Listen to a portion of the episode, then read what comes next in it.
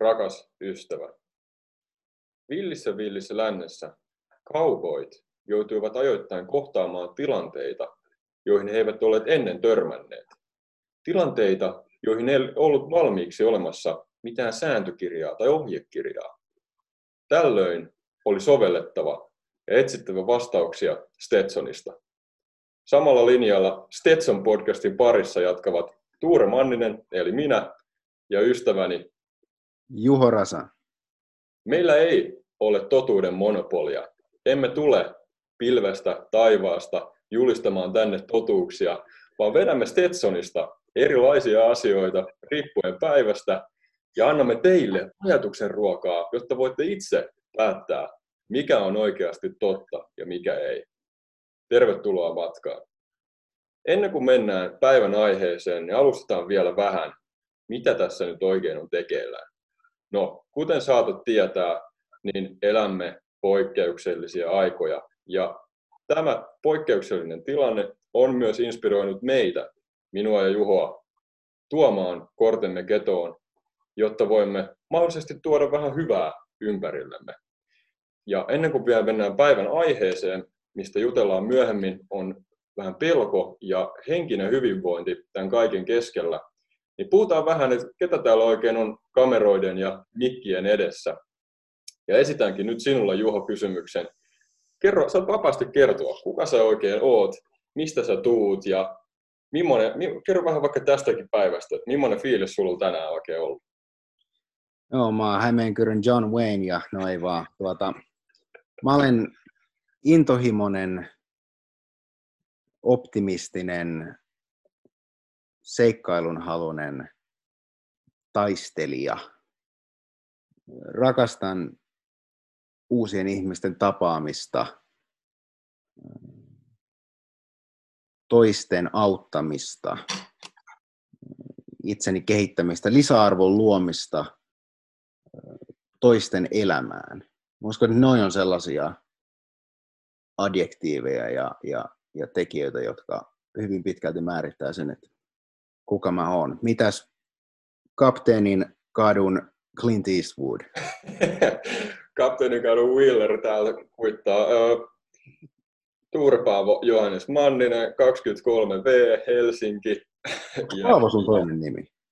Paavo on mun toinen nimi. Mitä? ei, ei mitään. Homma rokkaa. Ei mitään, pesusieni. Okei. Ei mitään, onpa, onpa jatkuu. Sopivaa kepeältä tähän. hyvä, että, hyvä, että tota, tärkeintä, että porukka nauria, niin kuin sanotaan. Joo. Ei, kyllä kuvasit hienosti, hienoilla adjektiiveilla itselläsi ja tota, munkin pitää nyt heittää jotain vastaavaa. Jos ei CVtä lähde tähän tykittämään, niin Mä oon luontonärkkari, joka tykkää musiikista ja tykkää tutkia asioita syvällisesti. Wow. Tässä minä olen. Pystyn kyllä allekirjoittamaan tuon susta. Sä oot ehdottomasti sellainen ennen kaikkea mielenkiintoinen persona. Sä yhtäältä rakastat sellaista tietynlaista niin kuin sivistystä, paitsi paitsi asiatasolla tykkäät lukea paljon, nautit, nautit hyvästä pukeutumisesta, niin kuin nytkin sulla on tosi komea kauluspaita päällä, mutta samaan aikaan sä oot sellainen ihminen, joka tykkää vetää ihan lekkeriksi siinä mielessä, että sä tykkää mennä samoille ainakin aivan hevon kuuseen. Ja se on jotenkin tosi sellainen erityinen piirre, joka tekee susta mielenkiintoisen ihmisen. Mm. Tyhmä, mutta yksinkertainen ja jos sä nyt nostat näin kauniisti Stetsoniasi minulle, niin minun on vastatahtoisesti myös sanottava, että Juho on kyllä kieltämättä tyylikkäin ja niin kuin, sanotaanko sivistynein ja tämmöinen elegantein ajattelija, johon mä oon koskaan törmännyt. Mun on itse asiassa nyt, anteeksi, tässä saattaa mennä pieni hetki, mun on pakko kaivaa yksi sitaatti ylös. Haittaako se Juho, jos mä jaan yhden yhden sitaatin tässä nopeasti, minkä Juho oli siis... Oh, ei mitään, anna palaa. Sä olit Juho kirjoittanut siis, oliko se johtamisesta esseen? Pitää paikkansa, eli tämä sitaatti juontaa juurensa äh, Företagsledningin johtamisen perusteet kurssiin kauppakorkeakouluun. Tässä on, tässä on niin briljaa. Tämä oli mun mielestä, mä olin aivan häkeltynyt, kun mä luin tämän kyseisestä esseestä. Ja, ja tämä kuvaa mun mielestä hyvin, millainen ihminen Juho on. Sitaatti alkaa. Aivorungon kypsymisen myötä ulkoinen palkitseminen alkoi yhä vähenevissä määrin stimuloida bilateraalia aivojuovikettani. Sitaatti loppuu. on mielestä, tässä on mun mielestä pähkinänkuoressa Juhon ajatusmaailma ja Juhon persona hyvin kapsuloituna tähän näin. Eli tyyliä ja ilotulitusraketteita ja hyvin syvällistä rikasta kieltä. Kiitoksia ystävä näistä kaunista sanoista ja tosiaan, jotta tämä aukenee vielä vähän paremmin kuulijoille, niin tällä siis viittasin siihen, että, että kun kasvoi, eli se aivorunko, aivorunko kypsy, niin osasi enemmän oppia ajattelemaan omilla aivoilla, kykeni löytämään sisäistä motivaatiota esimerkiksi koulutöihin, ja se bilateraalin aivojuovikkeen stimulointi tarkoittaa siis sitä, että kun se on tämä aivojen palkitsemiskeskus, niin ikään kuin se, että, että se, mitä muut sanoi, mitä vaikka vanhemmat sanoivat, että opiskelu on tärkeää, hei tässä on ollut 50 hyvin, hyvin suoriudut kokeesta, niin se, se jossain kohtaa se menetti merkityksensä. Mutta tämä on semmoinen, tämä, tämä on niin herkullinen tämä aihe, aihe, että me tarvitaan tälle ihan, ihan, ihan oma jakso. Tuure, mitä, mitä, what, what do we got? Mitä meillä on tänään agendalla? No, kuten ehkä olet Juho huomannut, niin kaupoista on vessapaperi loppu ja ihmisiä ei paljon näe kaduilla ja tämä on vähän tämmöistä varmasti monelle kysymysmerkkejä ja tiettyjä ehkä vahvojakin tunteita herättävää aikaa, niin käsitellään vähän, että ää, eka pikkasen niin kuin metatasolla, että mitä ylipäätänsä on pelko. Se on nyt se päätunne, mihin me haluttaisiin keskittyä tänään, ja sitten sen jälkeen vähän hypätään yleisesti henkiseen hyvinvointiin. Mitä vinkkejä meiltä ehkä löytyy, mitä me tehdään, että me voidaan pitää huolta meidän omasta henkisestä hyvinvoinnista. Ja nyt mä haluaisinkin esittää sulle kysymyksen, Juho. Mitä on pelko? Wow. No, pelko on ennen kaikkea tunne. Ja kun mä mietin sanaa pelko, niin mä assosioin sen, ja varmasti hyvin suuri osa ihmisistä liittää sen tunteen negatiiviseen viitekehykseen, vähän samalla tavalla kuin stressikin voidaan, voidaan jakaa distressiin ja eustressiin, eli tällaiseen negatiiviseen ja, ja positiiviseen muotoon, niin jollain lailla pelko, se on ikään kuin, se on moottori, se on kompassi, joka ohjaa ihmistä. Se on tunne, joka voi saada sinut joko toimintaan tai lamaantumaan. Se, se voi syntyä jostain asiasta, esimerkiksi henkilökohtaisesti vaikka en nauti korkeista paikoista viime kesänä, kun kiipesin Eiffeltorniin, niin pikkusen puntti tutisi.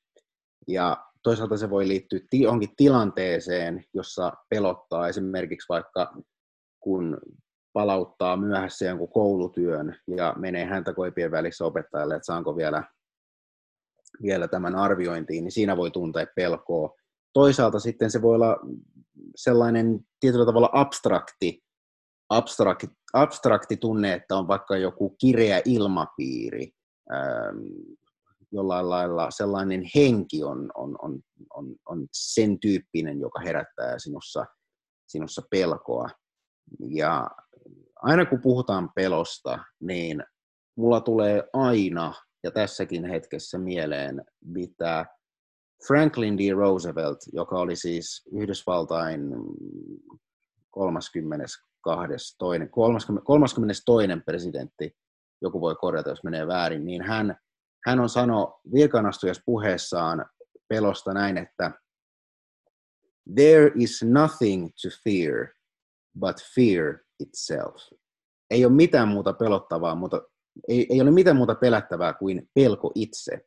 Ja tämä aika hyvin jotenkin kuvaa sitä, että tietyllä tavalla se itse asia, joka sun pitää konfrontata, ei ole se isoin mörkö, vaan se on se tunne siitä, että minä olen kykenemätön, en voi tälle mitään. Ja toinen sellainen muisto, joka pelosta nousee aina esille, liittyy armeijaan ja siellä saatuihin oppeihin.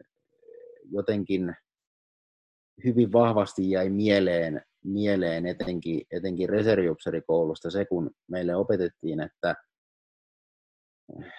vaikka te olisitte kuinka väsyneitä, vaikka te olisitte kuinka nälkäisiä, vaikka te pelkäisitte kuinka, niin älkää ikinä näyttäkö sitä teidän johdettavillenne. Koska siinä vaiheessa, kun johtaja, auktoriteetti alkaa helisemään, niin silloin kaikki muutkin alkaa helisemään. Siinä vaiheessa, kun armeijan ylipäällikkö toteaa, ikään kuin sudentassu rokalle tota, tuntemattomassa, että me hävitään tämä sota Antti, niin sitten kaikki muukin heittää hanskat tiskiin. Se on äärimmäisen tärkeä ja iso, vahva oppi, joka sieltä on tarttunut mukaan liittyen pelkoon. Nyt loppuu mun monologi ja heitän bumerangin takaisin sinulle Tuure. Mitä sun mielestä on pelko? Hyvä kysymys. Mä itse asiassa lähtisin vähän jalostaa tuota kysymystä vielä. Sä puhuit nyt vähän pelosta yleisesti. Mä voisin tarttua tähän, että mistä pelko sitten tulee? Yes. Minkä takia sä sanoit, että sä pelkäät kor- korkeita paikkoja, joku toinen ei pelkää, jotkut toiset taas sitten pelkää toisia asioita, mitä sä et pelkää. Niin mikä tämä on, niin onko vaikka nyt, vaikka nyt jos tulee joku tämmöinen pandemia vaikka, niin onko se semmoinen, onko se niin kuin välttämätöntä, että me pelätään sitä? vai onko siinä vaihtoehtoisia reittejä? Mikä sen aiheuttaa?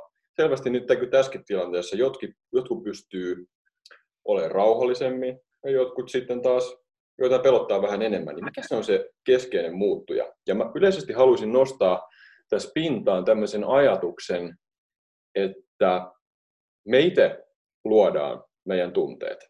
Ja tämä voi olla monelle aika vaikea, että helposti me just assosioidaan se, että joku joku tilanne, vaikka tämmöinen meneillään oleva pandemiatilanne, on se, mikä aiheuttaa tunteen. Tässä tapauksessa usein pelon. Mutta mitä mä itse haluaisin, haluaisin nyt kehottaa tai ehdottaa, on se, että pelko on itse asiassa jotain, mitä me itse luodaan meidän uskomusten ja käsitysten kautta. Tämä on vähän sama, kun me mietitään yleisesti vaikka subjektiivista kokemusta, on se sitten tunteet tai ajatusmallit, niin se on vähän sama kuin me sanottaisiin, että ruoka tulee jääkaapista. Että se mm. vaan niin kuin on siellä se kamainen ajatusmallit ja tunteet, ja sitten se, niin kuin, se investigaatio loppuu siihen. Me ei mennä yhtään syvemmälle. Mutta tässä esimerkiksi, että ruoka tulee jääkaapissa, niin me selvästi ymmärretään, että okei, se on, just, se on päätynyt jotakin kautta sinne jääkaappiin ja niin poispäin. Ja samalla tavalla me voidaan lähteä tutkimaan myös tunteita ja tätä subjektiivista kokemusta, ja tässä tapauksessa nyt pelkoa.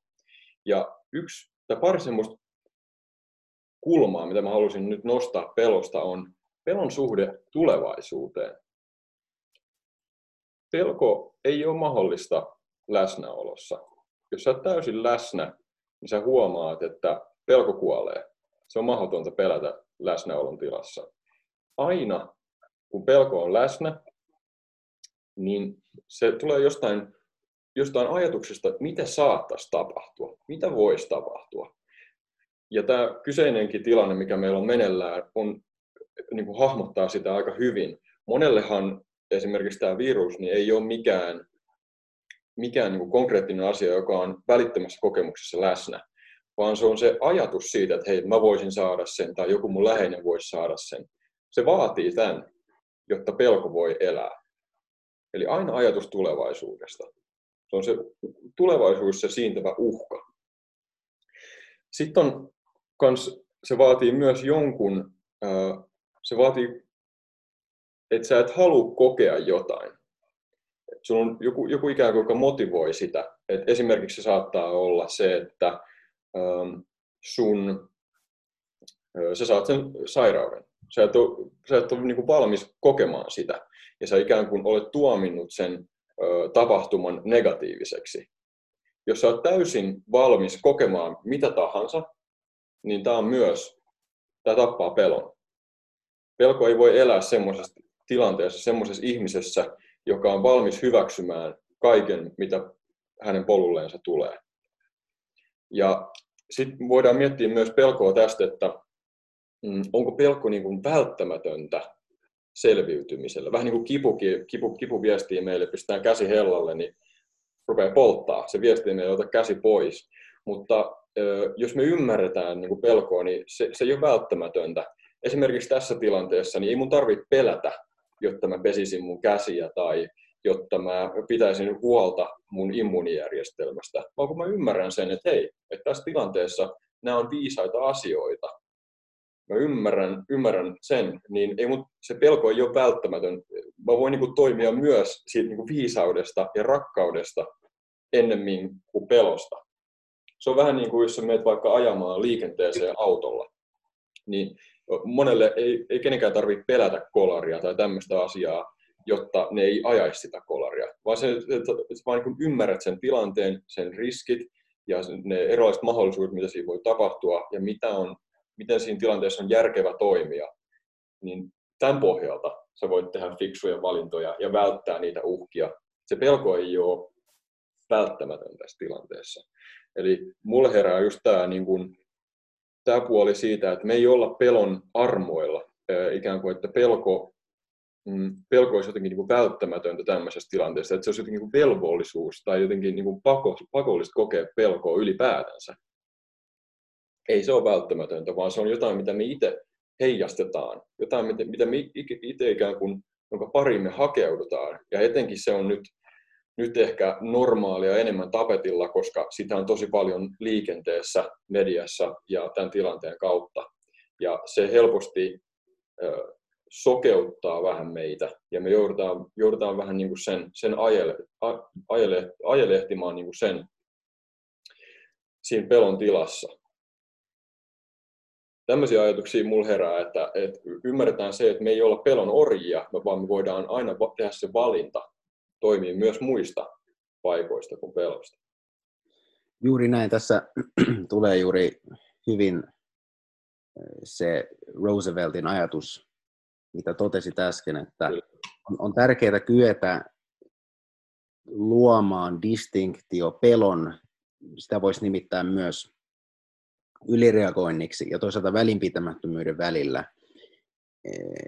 Että joissain tilanteissa, esimerkiksi jos nyt mennään vaikka luola, luolamies-levelille, niin tietyllä tavalla se meidän geneettisessä koodissakin oleva itsensä suojelemisen ja, ja juuri ehkä ylireagoinnin se tendenssi on pitänyt meidät hengissä. Jos puska on rapissut, niin siinä on voinut olla kaksi vaihtoehtoa, miksi se rapisee. Se rapisee sen takia, että tuuli, tuuli tekee sen tai sitten siellä on leijona.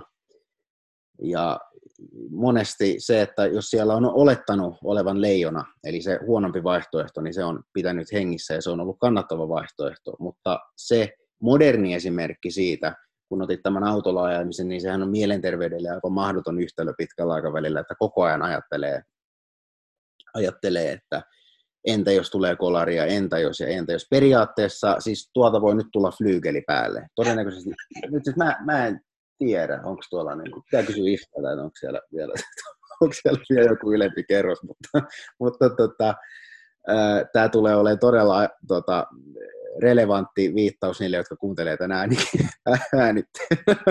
mutta tota, näin, näin, näinhän se on. ja tuo, siis pelko on myös, tai pelon se tunne, vallitsevuus, on hyvin tällainen kokonaisvaltainen. Se, mm. se, se ottaa ihmisen haltuunsa. Ja kumminkin sen kanssa pystyy myös selviämään, sen kanssa pystyy elämään, kun lukee sotakirjallisuutta, historiaa, niin käy ilmi, että sotaveteraanit oppivat esimerkiksi siinä kuoleman pelossa, siinä vallitsevassa kuoleman pelossa toimimaan kumminkin rationaalisesti ajan, ajan kuluttua. Ja, ja kun esimerkiksi huom- katsoo vaikka tuntemattoman sotilaan tai, tai lukee, lukee kirjan, niin huomaa siinä, että esimerkiksi vaikka No esimerkiksi vaikka Vänrikki Kariluoto siinä alussa, kun he ylittää sen suon, niin hän on pelon valtaama, hän jähmettyy, ja sitten taas sodan loppupuolella kapteenina, niin hän on hyvin rohkea, uskalias johtaja, ja, ja tietyllä tavalla tämä, tämä kehityskulku, niin se vaatii, vaatii tässä kontekstissa myös sen, että ihminen kovettuu. Mm. Mm. Kyllä, Tämä on totta, ja tämä on iso asia just, mitä, mihin viittasit tuossa, että onko ihminen pelon vallois, val, ikään kuin valtaama vai kokeeko hän vaan pelkoa. Tämänkin voi myös soveltaa tietysti muihin tunteisiin.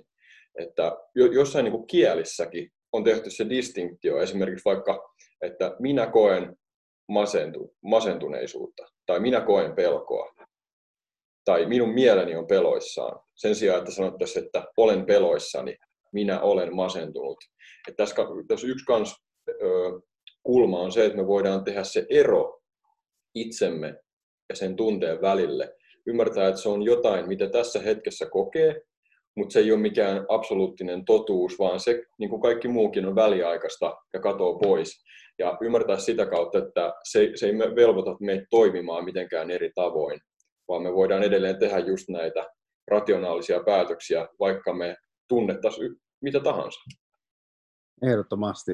Tota, tulee mieleen kysyä, milloin sä oot pelännyt viimeksi ja mikä on aiheuttanut sen pelon tunteen sinussa? No tämä, kyllä tämä nykyinen pandemia on minussa ehdottomasti aiheuttanut sen, etenkin just noina ekoina päivinä, kun yhtäkkiä mullekin tuli tosi puskista, on tosi laiska lukea tavallisesti uutisia, ja, ja pamautin ruokapöytää sitten työkaverin kanssa, ja siinä tuli niin kuin melkein koko koronavirusinfo niin kuin yhdessä hetkessä. Niin kyllähän se niin kuin siinä, siinä just joutui vähän niin kuin tämän pelon valtaamaksi. En, niin kuin sanottu, niin mä en ole mikään zen-mestari tai mikään mä en ole mikään Jesse 2.0, että totta kai mä, mä siinä hetkessä jouduin niin kuin sen pelon valtaamaksi. Mutta sitten taas, kun mm, tekee tiettyjä rutiineita, on tiettyjä, ää, tiettyjä tapoja, niin niiden kautta pystyy taas palauttamaan sen, sen välin itsen ja sen tunteen välille. Että ei ole sen tunteen ajalehtimana. Ja nyt kun on pari, pari päivää, mitä tässä nyt on mennyt, ollut aikaa prosessoida tätä, niin on pystynyt jo huomattavasti selkeämmin näkemään, että mitä tässä oikeasti tapahtuu, mikä on, mikä on totta, mikä ei ole totta. Ja nyt tämä pelko esimerkiksi tästä pandemiasta on pitkälti kadonnut. Et kun sitten kun taas ymmärtää, sen, ymmärtää sitä pelkoa ja ymmärtää, mitkä ne on ne, mm, mitkä ne on ne uskomukset, mitkä ne on ne lähestymistavat, ajatusmallit, mitä itse on ylläpidettävä, jotta se pelko syntyy, näkee niiden läpi, päästään niistä irti, niin pystyy taas toimimaan huomattavasti rationaalisemmin ja rauhallisemmin tässä tilanteessa. Ja, ja tästä ehkä päästäänkin luontevasti siihen, miten me sitten, jos me ollaan käsitelty nyt, että mitä pelko on, niin yleisesti, miten me voidaan käsitellä sitä. Me ollaan puhuttu just tästä, että miten me luodaan se väli itsemme ja tunteen, tunteen ero, ja näin poispäin, mutta miten se käytännössä sitten tapahtuu? Onko sulla jotain ö, käytännön vinkkejä, rutiineja tai tapoja, joilla sä pidät huolta, että et sä joudu sen pelon voittamaksi ja yleisesti pidät huolta sun henkisestä hyvinvoinnista? Henkinen hyvinvointi on kokonaisuus. Mä näen, että se koostuu tunneelämästä, siinä on itsetunto, siinä on ajatukset omasta itsestä, henkinen kasvu ja jollain lailla omat unelmat ja, ja, ja miten niitä tavoittelee. Se on sellainen jotenkin, ehkä jos niistä yksi pitäisi valita, niin varmaan se itsetunto jotenkin sellainen tietynlainen – käsitys itsestä ja sellainen, että mihin kykenee, niin se on semmoinen tosi merkittävällä tavalla ainakin omaa niin kuin henkeä ja niin kuin henkistä hyvinvointia määrittävä tekijä. Jotenkin se, miten pelkoa kykenee hallitsemaan ja, ja ylipäätään tunteitaan hallitsemaan, niin on pyrkinyt harjoittelemaan sitä kuuluisaa kymmeneen laskemista.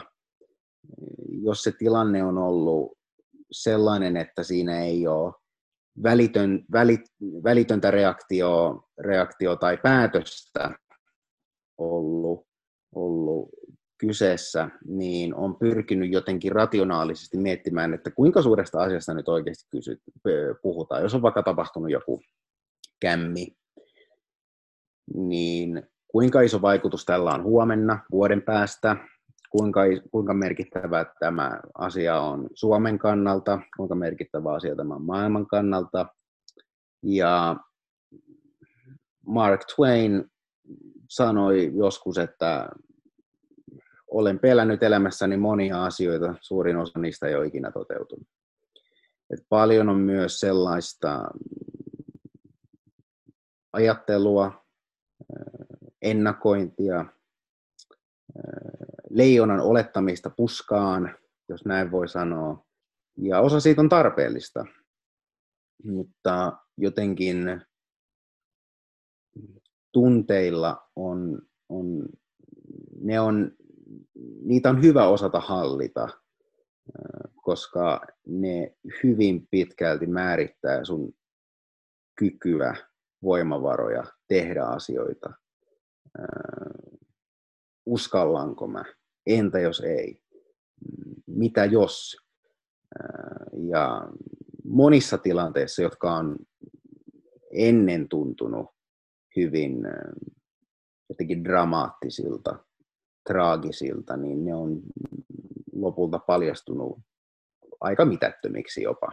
Ja on, on ymmärtänyt sen, että tämän dystopian muodosti pelkästään omassa päässään. Ja jos on vaikka tapahtunut joku nolokeissi, niin ketään ei kiinnosta se, kukaan ei muista sitä. Siinä jotenkin oppii hallitsemaan tunteitaan semmoisella niin kuin järkevyydellä jollain lailla, että hei, tämä ei, ei, ei oikeasti ollut niin iso juttu. Mm. Tällaisia ajatuksia. Miten sä, Tuure, koet osaavasi hallita tunteita, pelkoa? Miten sä niin kuin katsot sun omaa tämmöistä henkistä hyvinvointia? Kuvaile, kuvaile vähän sitä kokonaisuutta. Joo, tartun vielä vähän että tuohon sun äskeiseen puheenvuoroon. Puhuit tästä, kuinka iso tekijä tunteet, kuinka iso moottori tunteet on meidän käyttäytymiselle. Ja tämä on niinku ihan valtava asia ymmärtää kanssa. Paljon puhutaan nykyään niinku tunneälykkyydestä, että me aletaan pikkuhiljaa varsinkin niinku yksilötasolla ymmärtää sitä, että se perus IQ, siis mikä tämä on suomeksi? Älykkyysosamäärä. Älykkyysosamäärä ei ehkä olekaan niin kuin se onnellisuuden tai menestyksen, menestyksen edes työelämässä niin kuin keskeisin mittari, vaan tunneälykkyys, miten me pystytään säädellä omaa käyttäytymistä. Jos me just koetaan joku tunne, me pystytään nimetä se ja me osataan reagoida siihen tilanteen vaatimalla tavalla, eikä niin, että se tunne on se renki, joka taas vie meitä. Nostit sen, nostit sen tosi hienosti. No, mulla on kyllä, sit jos mennään näihin mun omiin tapoihin, ää, luoda just sitä tilaa itsen ja tunteen väliin, niin varmastikin, no ei, ei voi, ei, en halua pistää näitä mihinkään järjestykseen, ja kaikki tietysti saa kokeilla itse, mikä itselle toimii, mutta mulle kyllä luonto on aivan valtavan iso juttu. Se on ihan, usko, se on ihan uskomatonta, että niin kun just tässä, tila, tässä tilanteessa se mun mielestä korostuu, kun se uhka, ikään kuin se mitä me pitäisi pelätään, niin ei ole mikään se ei ole se suoranaisesti leijona, mikä siinä on sun nenän, nenän edessä, vaan se on, se on jotain niin abstraktimpaa. Se on tämmöinen virus, ja oikeastaan niin kuin pääasiallinen kontakti, mitä meillä siihen on, on niin kuin uutisten kautta. Mä en esimerkiksi edelleenkään tiedä ketään, joka olisi tämän tartunnan saanut. Ainoa kosketuspinta, mikä mulla siihen on, on niin kuin media ja niin kuin uutislähteet. Niin helposti just tämmöisessä tilanteessa se tai tämmöisessä tilanteessa korostuu se, että me nähdään asiat niin kuin ne on. Ja helposti, niin kuin, kun, jos asuu vaikka kerrostalossa Helsingissä, niin voi vähän tulla tämmöinen ahas olo. Ja jää pikkainen, niin kuin, jää vähän niin kuin kahdestaan niiden uutisten kanssa ja tuntuu siltä, että neljä seinää kaatuu niskaan. Niin sitten kun sä otat tästä ja pamautat tuonne merenrantaan, ja kysyt vaikka, vaikka siitä, että kuinka paljon niin tuosta edellisestä mun stressiaalusta oli relevanttia, kuinka paljon mun kannatti nyt hikoilla tuolla mun sohvalla ja lukea näitä uutisia, ja kuinka, kuinka suuri osa siitä oli jotenkin niin kuin merkityksellistä ja totta. Mutta huomaat siinä hetkessä, että oho, aika valtava osa oli vain itse luotua niin kuin hevon paskaa. Et tota, helposti just me aletaan ylireagoimaan ahtaassa ympäristössä, just näiden teknologiaa ja muun keskellä. Mutta sitten kun menee tuonne skuttaan, hengittää ulos, kuuntelee vähän kuin aallot hakkaa merenrantaa, niin yhtäkkiä se koronavirus tai mikä tahansa muukaan asia, niin ei se ole niin mahdottoman ylitse Tämä on kyllä niinku ihan ehdottoman iso juttu, on luonto. Luonto on vapaa kaikesta tästä ylimääräisestä. Luonnossa ei ole ahneutta, siellä ei ole, siellä ei ole valehtelua, vaan se on mitä se on se on totuus. Ja se auttaa myös meitä näkemään omassa elämässämme totuuden kirkkaammin. Tämä on mulle tosi iso juttu kyllä. Sitten tässä ajassa myös, varsinkin jos jengi on niin karanteenissa paljon, ei saa lähteä vaikka himasta, tai ihan niin kuin pikkujuttuja pääsee vaan tekemään kämpän ulkopuolelle, aikaa löytyy, niin meditaatio, todella, todella, todella iso juttu. Se taas auttaa meitä näkemään tarkemmin sen, mitä on asiat niin kuin ne ovat. Ja just tässä hetkessä, kun on niin paljon aikaa, ei niitä frendejäkään varmaan jaksa ihan niin kuin 247 katsoa, jos pitää vain himas makaa, niin meditoi ihmeessä, meditoi ihmeessä ja sitä kautta pääsee huomaa helpommin, miten itse luo näitä tunteita. Ja voi myös halutessaan niin kuin pyrkiä hyvällä intentiolla niin kuin ympärilleen ja toivoo itselleen ja kaikille maailmankaikkeudelle myös hyvää. Se on vähän niin kuin rukoilukin tietyllä tapaa, että se on, se on itsessään jo katarktista ja vapauttavaa ja helpottavaa. Se, että sä sitä kautta luot sen intention, että mä oon niin hyvän puolella, minä toivon kaikille hyvää. Et meditaatio on kyllä, se on tosi iso juttu ja siihen, jos kiinnostaa, niin voi lukea tämmöisestä Maharishi efektistä, vaikutuksestakin. Sitä on tutkittu itse asiassa, että jos tietyssä niin populaatiossa, mitä enemmän jengiä siellä meditoi, niin se itse asiassa laskee niin kuin rikollisuusmääriä ja kaikkea tämmöistä tuolla sen kaupungin vaikka sisällä. Et nämä on, menee aika spookille tasolle tietyllä tapaa joo, mutta tämäkin on niin kuin tutkittua kamaa. Että aika mielenkiintoista. Toi on ollut mulle niin aamumeditaatio ja just semmoinen sen hyvän intention ja sen hyvän ikään kuin luominen, vähän niin kuin manifestointi kaikkialle. Se on ollut tosi paljon niin kuin voimaa tuova juttu. Sitten kyllä niin kuin musiikki. Mä en nyt ehkä rimsauta teille tässä mitään, mun katselen mun kitaraa tuossa, mutta se tuo ihan valtavasti just sitä kepeyttä ja leikkisyyttä näihin tilanteisiin. Se ei, rakkaus on pelon vastakohta ja rakkaus ja leikkisyys ja kepeys, niin ne, ne helposti sitten taas saa ajatukset muualle, jos joutuu semmoiseen loopiin, missä tota, helposti pelko ottaa vallan. Ja viimeiseksi mä haluaisin vielä nostaa, mä itse asiassa tänä aamulla tein tämmöisen just tähän meneillään olevaan pandemiaan liittyen. Mä kysyin itseltäni, niin menin just tuonne meren rantaan, missä se selkeys on ihan erilaista kuin täällä kuution sisällä. Ja kysyin itseltäni, että mitä minä uskon koronaviruksesta, tästä pandemiasta. Ja mä sain aika hyvän listan kaiken maailman uskomuksia, mitä mä olin niin kuin tässä mm, alun hektisyydessä ehtinyt jo niin kuin adaptoida, adoptoida uutisista ja mediasta ja ympäristöstä. Ja mä kirjoitin ne kaikki ylös ja sitten sen jälkeen kävin yksitellen läpi, kysyin, että onko tämä totta. Ja tämä toi tosi paljon selkeyttä tähän tilanteeseen, että mitkä on ne, mitä tässä oikeasti niin kuin tapahtuu. Ja ton halusin vielä nostaa neljäntenä niin kuin isona juttuna, että mikä, mikä on niin kuin auttanut itseä tässä, ta, tässä hetkessä ja yleisestikin, yleisestikin auttaa ymmärtää, mitä oikein tapahtuu ja näkemään asioita tarkemmin, tarkemmin, tarkemmin sellaisena kuin ne on. Olipa pitkä monologi. siinä, tuli, siinä tuli räpättyä vaikka mitä. Mitäs tota, heräskö sinulla tästä jotain ajatuksia? Aivan huikeita pointteja. Jotenkin toi meren rantaan mene, meneminen, rauhoittuminen siellä, luonnossa oleskelu, se, mä jotenkin luin rivien välistä, että se on sellaista niin kuin tuure-aikaa, aikaa itsellesi, aikaa sinulle, aikaa niin kuin olla yksin. Ja jotenkin tuli siitä mieleen, että, että yksi sellainen asia, mitä mä itse asiassa oppinut sinulta tähän niin kuin omaan henkiseen hyvinvointiin liittyen, on juuri sen tärkeys, että on yksin. Mä oon huomannut, että mun on kauhean vaikea olla jotenkin aloillani. Siis silleen, että mä niin kuin vaadin siihen koko ajan jonkun tietynlaisen eh, merkityksen, että mä työstän jotain, että mä vaikka luen kirjaa tai vaikka tälleen mä oon sohvalla. En mä muuten istu sohvalla, mutta nyt kun juttelen sun kanssa, on parasta, mitä voi tehdä, niin, niin, niin, niin, niin silloin tässä maltaa olla, mutta jos mun vaan pitäisi olla tässä tälleen näin, niin kuin katsella tota, hienoa, hienoa tota aurinkoista päivää tuolla, niin mä, mä aika pian kyllä pomppaan tästä ylös ja lähden punnertaa jonnekin.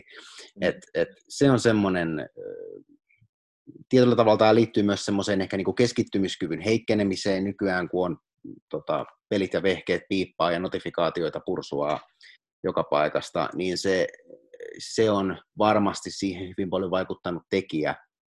Mutta tällaisten tietyllä tavalla ehkä, voiko sanoa jopa alkukantaisten, perustavanlaatuisten tekijöiden merkitys on kasvanut ja kasvaa tulevaisuudessa – mitä pidemmälle me mennään teknologisaatiossa, mm, digitalisaatiossa, niin mä uskon, että sitä enemmän ihmiset alkaa kaipaamaan sellaista tietynlaista erakoitumista, mm, eroa eh, siitä eh, teknologiasta. Niin kuin nytkin järjestetään pohjoisessa eh, sellaisia bootcampeja, joissa ollaan kaksi viikkoa ilman puhelinta. Mm. Että ikään kuin sen koko matkan tarkoitus on erottaa sinut siitä hektisyydestä. Jollain lailla se tuntuu aika mielenkiintoiselta, että ikään kuin siitä on syntynyt uusi tällainen bisnes, että ihmiset maksaa siitä, että he pääsee pois siitä oravan pyörästä ennen mentiin internettiin, jotta voitiin paeta todellisuutta. Nyt me paetaan internettiä todellisuuteen. Se on kääntynyt, siinä on tapahtunut tällainen inversio. Ja rohkaisen kaikkia kuulijoita tarttumaan noihin Tuuren pointteihin. Se oma aika on äärimmäisen tärkeää. Mitä se ikinä kellekin tarkoittaa. Sitä on hyvä tutkia. On hyvä oppia tuntemaan itsensä yleisesti ottaen. Se on elämänmittainen matka, mutta jotenkin kun tulee tietoiseksi siitä ja on rehellinen itsensä kanssa siitä, että mikä pelottaa, millaisia tunteita minussa herää tietynlaisissa hetkissä, jollain lailla asiassa käsittelin tätä mun mentorin kanssa viimeksi. Me puhuttiin poliittisesta vaikuttamisesta ja, ja eh, miten ihmiset esimerkiksi toimii väittelytilanteissa. Ja sitten me alettiin käsitellä, millaisia tuntemuksia syntyy tietyissä hetkissä. Ja mä olin jollain lailla sisäistänyt ne asiat sellaisiksi kiveen kirjoitetuiksi ominaisuuksiksi, että tämä, nämä ovat osa minua, minä toimin näin näissä tilanteissa. Ja kun niihin asioihin pureuduttiin uudelleen ja uudelleen ja uudelleen ja uudelleen, niin sieltä paljastukin, että, että ne asiat on, on uskomuksia. Ne asiat on uskomuksia omista kyvyistä, sinulle sanotuista sanoista, kirjoista lukemistasi lauseista – näin poispäin, näin poispäin ja näin poispäin. Ja tällaisessa tilanteessa äh, jotenkin on hyvä muistaa se hyvä ajatus Eleanor Rooseveltin. Tässä on Rooseveltia siteerattu aika paljon, mutta siis tämä Eleanor Roosevelt oli siis tämän Franklin D. Rooseveltin puoliso, ja hän on sanonut näin, että, että kukaan ei voi saada sinua tuntemaan itseäsi alempiarvoiseksi ilman omaa myöntymystä. Siis on suomeksi kuulostaa vähän tö, tö, niin kuin kököltä, mutta no one can make you feel inferior without your consent. Eli tietyllä tavalla se niin kuin käsitys itsestä. Me palataan jälleen siihen itsetuntoon. Tämä on, tämä on kokonaisuus. Tämä kaikki vaikuttaa kaikkeen. Ja se jotenkin tekee tästä mielenkiintoista, toisaalta myös monimutkaista, mutta ennen kaikkea kiehtovaa, että kaikki vaikuttaa kaikkeen. Me ollaan psykofyysisiä olentoja. Me ei olla pelkästään ruumis. Me ei olla pelkästään se, mitä me syödään. Me ollaan se, mitä me ajatellaan. Me ollaan kokonaisuus. Ja se on, mikä tässä ehkä kiehtoo kaikkein eniten. Ää, tuota, Mä haluaisin kysyä sulta Tuure, että kuinka hyvin sä koet, että sä tunnet itsesi? Joo.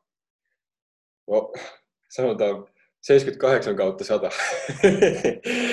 Tämä on vaikea iskeä mitään. En mä osaa sanoa, kuinka hyvin mä tunnen itseni, ja eikä sille, sille mitään, kauhean, mitään mittaria niin näin paljon, näin hyvin tunnen itseni.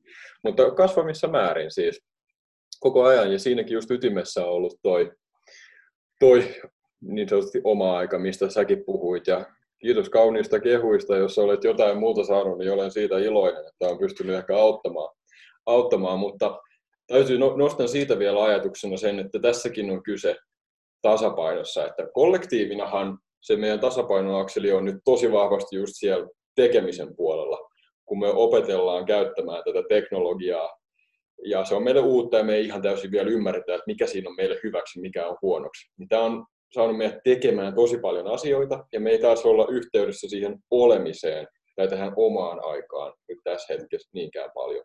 Mutta pikkuhiljaa kasvavissa määrin jengi alkaa ymmärtää sen, että, että ollaan, nyt ollaan niin tarpeeksi kauan heitetty näitä kainalopieruja ja katsottu kissa, kissavideoita ja koko ajan niin kuin pelattu tätä dopamiinipeliä, että elämässä on myös muutakin. Ja sitten me aletaan pikkuhiljaa, on enemmän tyyppejä, jotka just menee sinne merenrantaan ja niin poispäin. Mutta tässäkin on kyse tasapainosta, että ehkä yksi semmoinen asia, mä oon jopa mennyt jossain määrin ehkä liikaa, liikaa sinne olemiseen, että se on myös sitä, mitä voisi ottaa jäbältä haltuun, on ehkä tietty semmoinen tekeminen ja ryhdikkyys, että sitten kun jotain on päätetty, niin sitten se tehdään. Että munkin tämä päivä aamu, niin mä köllöttelin tuolla sängyssä ilman herätyskelloa ja ei ollut kiire mihinkään. Ja sitten kun herättiin sieltä, niin kahvikuppia tuonne merenrantaan ja tällainen. No, no nyt ollaan päästy työpöydän ääreen tähän höpisemään, mutta täytyy muistaa, että, että se, sekään ei toimi, että me ollaan koko aika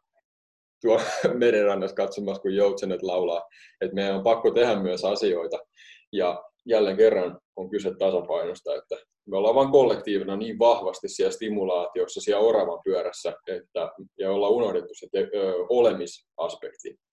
Ja tämän takia se on monelle niin kuin, monelle niin kuin olisi ehkä tekisi parempaa käydä vähän siellä luonnossa, kuin sitten, että lisäisi jotain aktiviteetteja, aktiviteetteja itseensä ehdottomasti se homeostasia puoli ja toisin se tasapaino, niin se on se, mihin kaikki tähtää jotenkin. Ja tässä on ehkä se niin kuin kauneuskin siinä kollektiivisuudessa, just että me ollaan suun poliitikko, me tarvitaan toisia ihmisiä, me ollaan poliittisia eläimiä ja me voidaan oppia toisiltamme. Ja, ja jotenkin se on äärimmäisen iso rikkaus että me saadaan tutkia itseemme. Meidän ei tarvitse olla valmiita. Me saadaan oppia, me opimme ja jotenkin kaikkien monien muiden asioiden lomassa, niin yksi semmoinen asia, mitä oikeastaan viime syksystä lähtien aloin työstämään aktiivisemmin, oli juuri tämä itseen tutustuminen. Mm, oikeastaan varusmiespalveluksen jälkeen tai sen aikana tapahtui sellainen tosi iso muutos siinä jotenkin tavassa nähdä maailmaa. Siinä tapahtui jotain. Omat preferenssit muuttu, käsitykset siitä, mitä haluaa tehdä. Ja matkalla ollaan edelleen kohti sitä, kuka on Tuure Paavo Paavali Manninen ja, ja, ja näin poispäin. Jotenkin se on ihanaa. Se voi olla myös välillä vaikeaa, mutta se on, se on, se on ennen kaikkea se on ihanaa, että saa tutustua itseensä. Ja tämä on mielenkiintoinen konsepti, koska tiedätkö mitä Risto Siilasmaa, tämä, tiedät, tiedät Riston, tämä, eikö se ole edelleen Nokia hallituksen puheenjohtaja? En mä tiedä.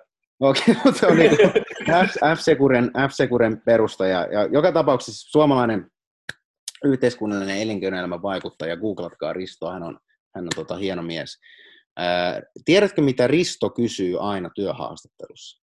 No, me ollaan juteltu tästä, mä tiedän, mutta en, ennen kuin ensi kerran... Mä, mä, niin monta kertaa sulle, tämän, tämän varmaan kertonut aina niin kuin 30 kertaa, mutta joka tapauksessa tämä, tämä on jotenkin niin valtaisa tämä, tämä viisaus, mikä tässä kysymyksessä on, niin mä haluan, haluan jakaa kuulijoille myös tämän Riston ajatuksen tästä, että hän siis tuhansia tuhansia ihmisiä rekrytoineen.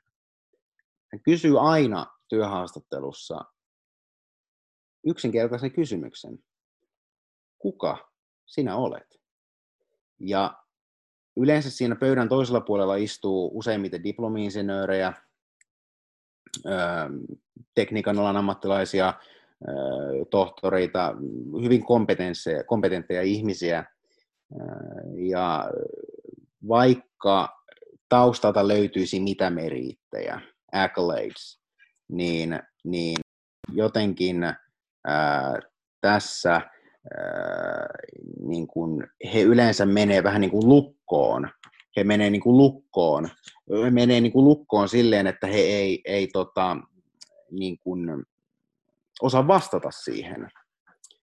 Ja, ja tämä on mun mielestä tosi mielenkiintoinen juttu, että sä osaat vastata vaikka mihin tahansa muuhun kysymykseen, mutta sä et osaa määritellä sitä, että kuka sinä olet. Se on, se on tosi mielenkiintoinen se on tosi mielenkiintoinen ää, aihe. Joo. Ja, ja tota, näin. Joo. Tämä on tosi, nyt päästä hienosti just tähän itse tuntemiseen, itse tutkiskeluun, josta me ollaan niin kuin koko ajan oikeastaan tässä puhuttu. Et se on, tämä on just sellainen kysymys, mitä mä oon itseltäni kysynyt siis lukemattomia kertoja. Kuka minä olen? Ja me tämän podcastin alussa vastattiin siihen sanojen kautta. Me puhuttiin vähän meidän luonteen piirteistä, mistä me tykätään ja mitä me niin kuin tavallisesti tehdään ja tämmöisiä juttuja. Mutta mitä enemmän tätä kysymystä kysyy itseltään, niin huomaa, että pikkuhiljaa asiat vaan tippuu pois. Yhtäkkiä sä et olekaan enää, tai mä en ole enää Tuure Manninen, ja yhtäkkiä mä en olekaan tyyppi, joka ihminen, joka pitää luonnosta. Mä en olekaan enää niin kuin 23-vuotias helsinkiläinen. Kaikki nämä attribuutit tippuu pois. Ja mitä enemmän näitä tippuu pois pikkuhiljaa, niin sitä lähemmäs itse asiassa ihminen pääsee itseään. Ja lopulta se kysymyskin tippuu pois ja jäljellä on enää totuus tai sinä itse tai rakkaus tai miksi sitä kuka ikinä halukaan kutsua. Ja tämän takia tämä kysymys on niin vaikea, koska siitä pohjimmaista subjektia, subjektia isolla s sitä ei voi sanottaa, vaan se on aina jotain, mitä sen päälle ikään kuin proisoidaan ja siinä tehdään väistämättömästi kompromisseja, jotta kommunikaatio toimii. Mutta se pohjimmainen vastaus on sanojen toisella puolella. Me ollaan nyt räpätty jonkun aikaa, en tiedä, hyvä tovi henkisyydestä ja pelosta ja vähän miten ihmiset ehkä vois lähestyä tätä nykyhetkeä, joita on ehkä kikkoja, millä, mitkä vois auttaa käsittelemään ää, tuntemuksia, mitä, mitä tällä hetkellä tapahtuu. Tämä oli ensimmäinen osa meidän kolmiosaisesta sarjasta liittyen tähän tämän hetken käsittelyyn. Seuraavat kaksi osaa tulee käsittelemään yksi fyysistä terveyttä miten voidaan ehkä ylläpitää meidän fyysistä hyvinvointia. Ja sitten kaksi, miten me löydetään myös tämmöisessä eristäytyneisyyden ja poikkeuksellisessa ajassa myös se merkitys ja esimerkiksi vaikka taloudellisia huolia saattaa olla ja miten, miten niin kuin roolia työ näyttelee tässä hetkessä.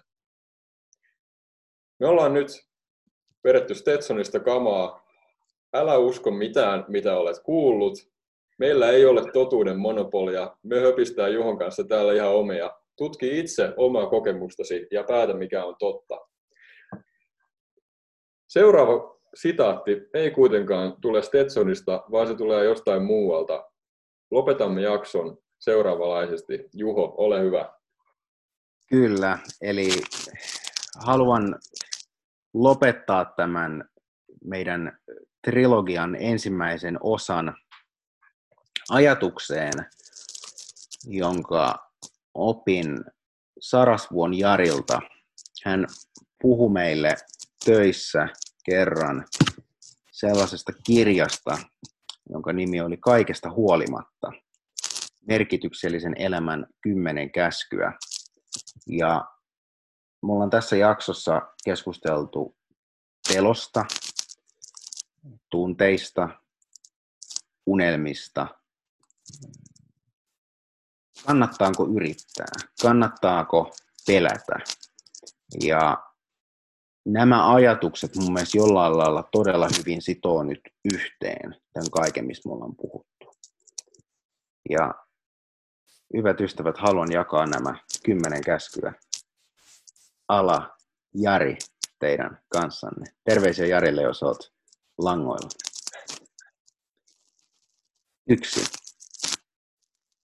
Ihmiset ovat epäjohdonmukaisia, epäloogisia ja itsekeskeisiä. Rakasta heitä kaikesta huolimatta. Kaksi.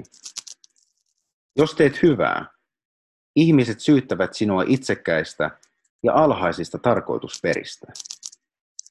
Tee hyvää kaikesta huolimatta. Kolme. Jos menestyt, saat vääriä ystäviä ja aitoja vihollisia. Menesty kaikesta huolimatta.